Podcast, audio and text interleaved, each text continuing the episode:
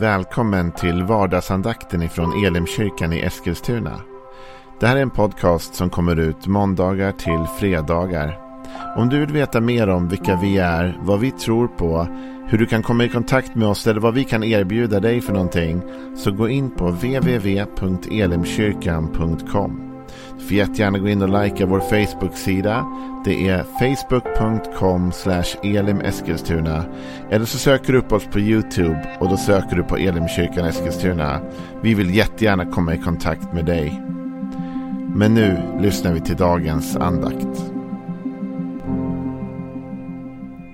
Välkommen till vardagsandakten. Vi håller på att tala om Guds välsignelse. Och vad Guds välsignelse gör för och med oss människor när den uttalas över oss eller när vi lever i den och genom den. Jag har ju berättat om att vi i Elimkyrkan alltid avslutar våra sändningar med välsignelsen, våra gudstjänster med välsignelsen. Eh, och då är det den aronitiska välsignelsen som, som Gud instruerar Mose att instruera Aron att tala ut över Israels folk. Men nu går vi lite grann in på den välsignelse som vi läser om i femte Mosebok 28. Där välsignelsen beskrivs vad den är. För så mycket beskrivs inte det alltid i den aronitiska välsignelsen. Den är mer öppen så att säga. Här är det lite mer specificerat. Vad är det som blir välsignat? Och vad är det som händer när man är välsignad? Vad har det för påverkan? Och vi har talat om flera olika aspekter redan av välsignelsen. Att vara välsignad när man kommer, när man går. Att vara välsignad även materiellt eller i det man håller på med och gör. Framförallt hur välsignelsen kommer till oss. Det vill säga att välsignelsen i det nya förbundet kommer genom Jesus. I det här gamla som vi läser här så var det byggt på att man levde rätt och gjorde rätt. Då blev man välsignad. Men vi vet av det nya testamentet och Galaterbrevet och Efesierbrevet att vi är välsignade i Jesus Kristus och genom Jesus Kristus. Och att förbannelsen har lyfts av oss genom Jesus och nu kommer välsignelsen till oss. Men vad är välsignelsen? Vad är välsignelsen mer än det vi har nämnt hittills? Vi kommer snart tala om att välsignelsen handlar om också familjen och många andra aspekter. Men så finns det en sak till som är viktig.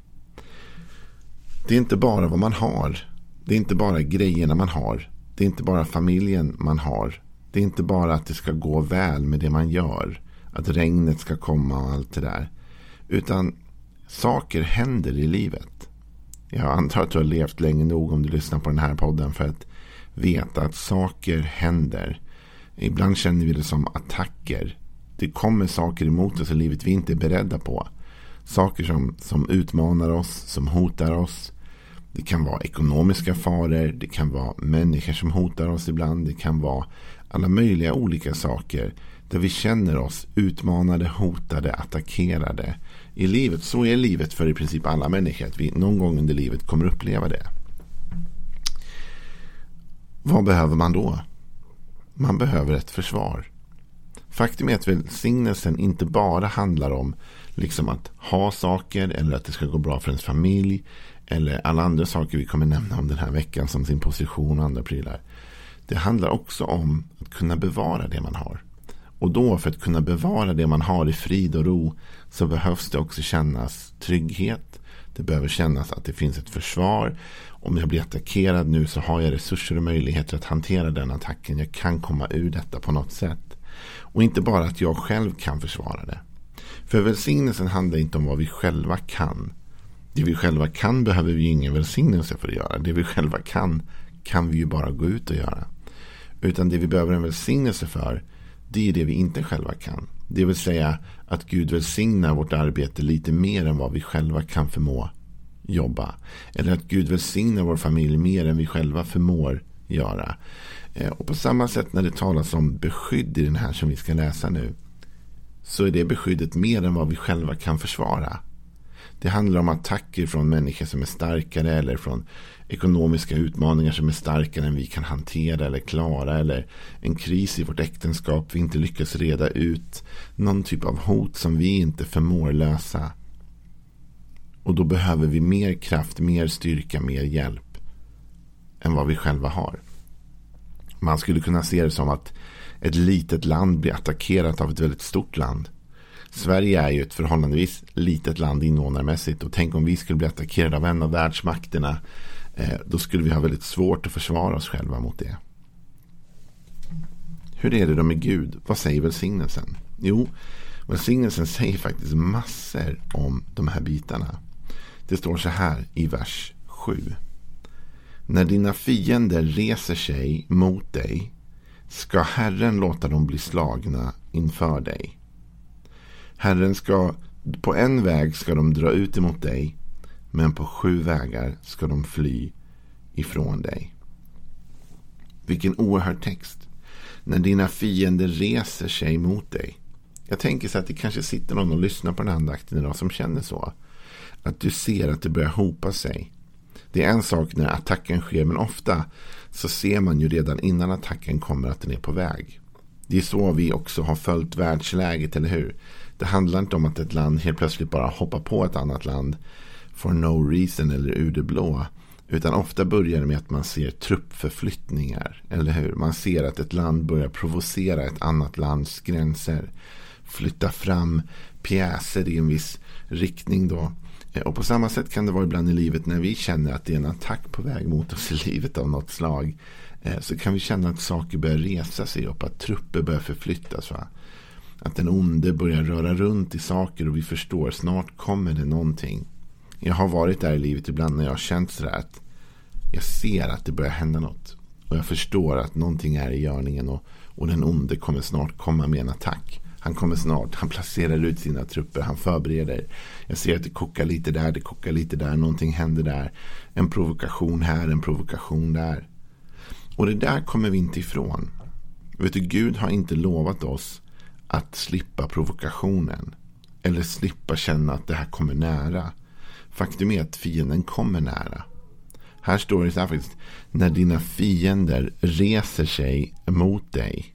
Så att de kommer resa sig mot dig. Dina fiender kommer ibland att närma sig dig, komma inför dig. Och Gud kommer inte hindra dem från att resa sig upp. Han kommer inte hindra fienden från att provocera dina gränser. Men om han invaderar dina gränser. Om den onde går över gränsen och kliver in i ditt område så att säga. Då står det så här. När dina fiender reser sig mot dig ska Herren låta dem bli slagna inför dig. Så att här säger Gud att de kommer bli slagna. Tänk också på vad den här texten säger. Va? Den säger inte att våra fiender blir slagna av oss utan inför oss.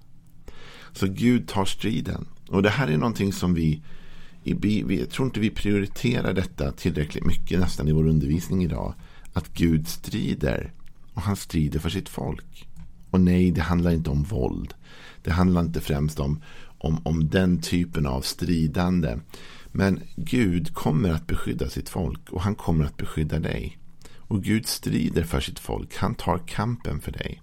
Och ibland när vi liksom inte nämner om det eller talar om det tillräckligt mycket så tror jag vi tappar en viktig sida av Gud. Och det är Gud som vår försvarare. Gud som den som kliver in och, och, och markerar mot våra fiender och står upp för oss. Och vi läser gamla testamentet så ser vi ofta det att Gud står upp för sitt folk. Och det här är lite intressant. Jag pratade med en av våra eh, praktikanter som läser teologi och han han talade om att de hade på hans utbildning talat om krigen i det gamla testamentet och hur man ska förstå det. Och jag, funder, jag, jag bollade med honom, hur känner du för det där? Och, Men så kom vi fram till att det finns ju saker där man inte förstår, men kom också fram till, han sa så här, det, det är liksom på en, ändå på ett sätt fint att Gud alltid har försvarat sitt folk och stridit för sitt folk. Och det tycker jag med. Va?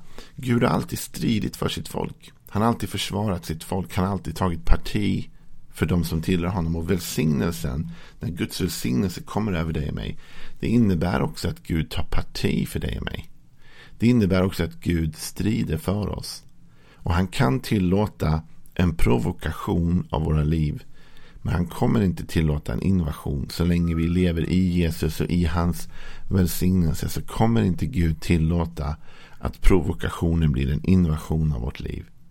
Utan han kommer slå ner våra fiender inför oss. Det är det han säger här i välsignelsen. Han säger till och med att han ska göra det kraftfullt. Med andra ord, på en väg ska de dra ut mot dig.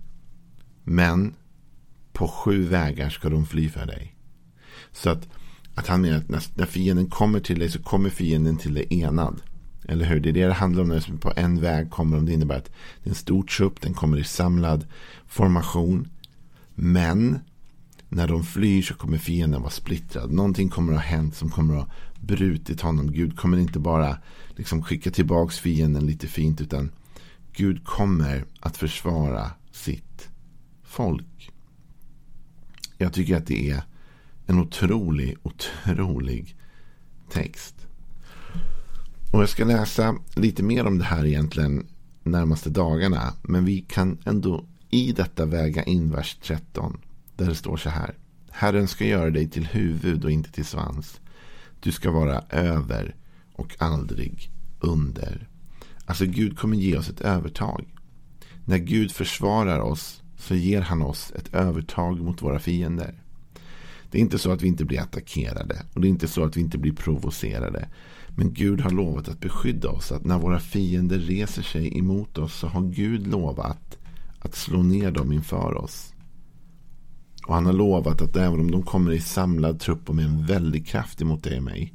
Så kommer Gud att knäcka det och skingra det utifrån det. Och just det där att fienden flyr åt sju håll. Det finns en väldig välsignelse i det. Jag ska berätta varför. Därför det kan ju vara så här. Att människor attackerar dig och mig i formation. Och i en formation är man ganska stark, eller hur? Romarna var bra på att ha formationer med sina soldater. Då blir man stark när man är flera som täcker varandra och skyddar varandra. Men när de flydde åt olika håll. Då innebär det ju också att formationen är bruten, eller hur? Så, så, så, även om vi blir attackerade och även om det skulle vara en konspiration eller människor som kommer emot oss och de är sampratade och samjobbade och det är liksom ett gäng på ditt arbete som, som attackerar dig tillsammans. Va? De ger sig på dig liksom. Men Gud säger så här att när de flyr ifrån dig då kommer de göra det åt olika håll. Och det innebär ju då att den formation som attackerade dig, den grupp som attackerade dig, de som gick ihop för att attackera dig de är inte längre en gemensam grupp. De har tappat sin gemensamma styrka. Gud har låtit dem fly åt olika håll och han har liksom brutit den här alliansen. Så Gud vet vad han gör. Och jag vill bara ge dig det idag. Jag vet inte, det är början på en ny vecka. Du kanske tittar ut över den här veckan eller vi börjar hyfsat i början på en månad. Du kanske tittar ut över den här månaden och känner bara att du ser att det börjar hopa sig grejer. Du ser att det börjar hända prylar. Du ser att fienden, om du vill kalla det så, börjar liksom provocera dina gränser och, och komma närmre. Va? Jag vill bara säga till dig så här att Gud kommer försvara dig. Om du lever i Jesus och i hans välsignelse så kommer Gud inte hindra din fiende från att resa sig upp. Och han kommer inte hindra din fiende från att forma, forma, forma, vad säger man, formera sig och gå emot dig från ett håll. Men han kommer hindra din fiende från att inta dig och besegra dig. Han kommer hindra din fiende från en invasion. Han kommer se till att du är bevarad, beskyddad och han kommer att inför dig slå ner dina fiender och låta dem fly åt olika håll. Men låt kampen vara Herrens. Strid inte för mycket själv. Ge dig inte in i något som inte Gud har bett dig gå in i. Därför att om vi ger oss in i olika konfrontationer, om vi är de som provocerar andras gränser eller kliver in över andras områden, då, då kan det bli problematiskt. Men om vi vilar i Jesus och i honom, då finns det ett väldigt beskydd i den välsignelsen.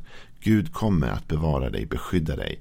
Kanske ser läskigt ut just nu, men Gud är med dig. Du behöver inte frukta.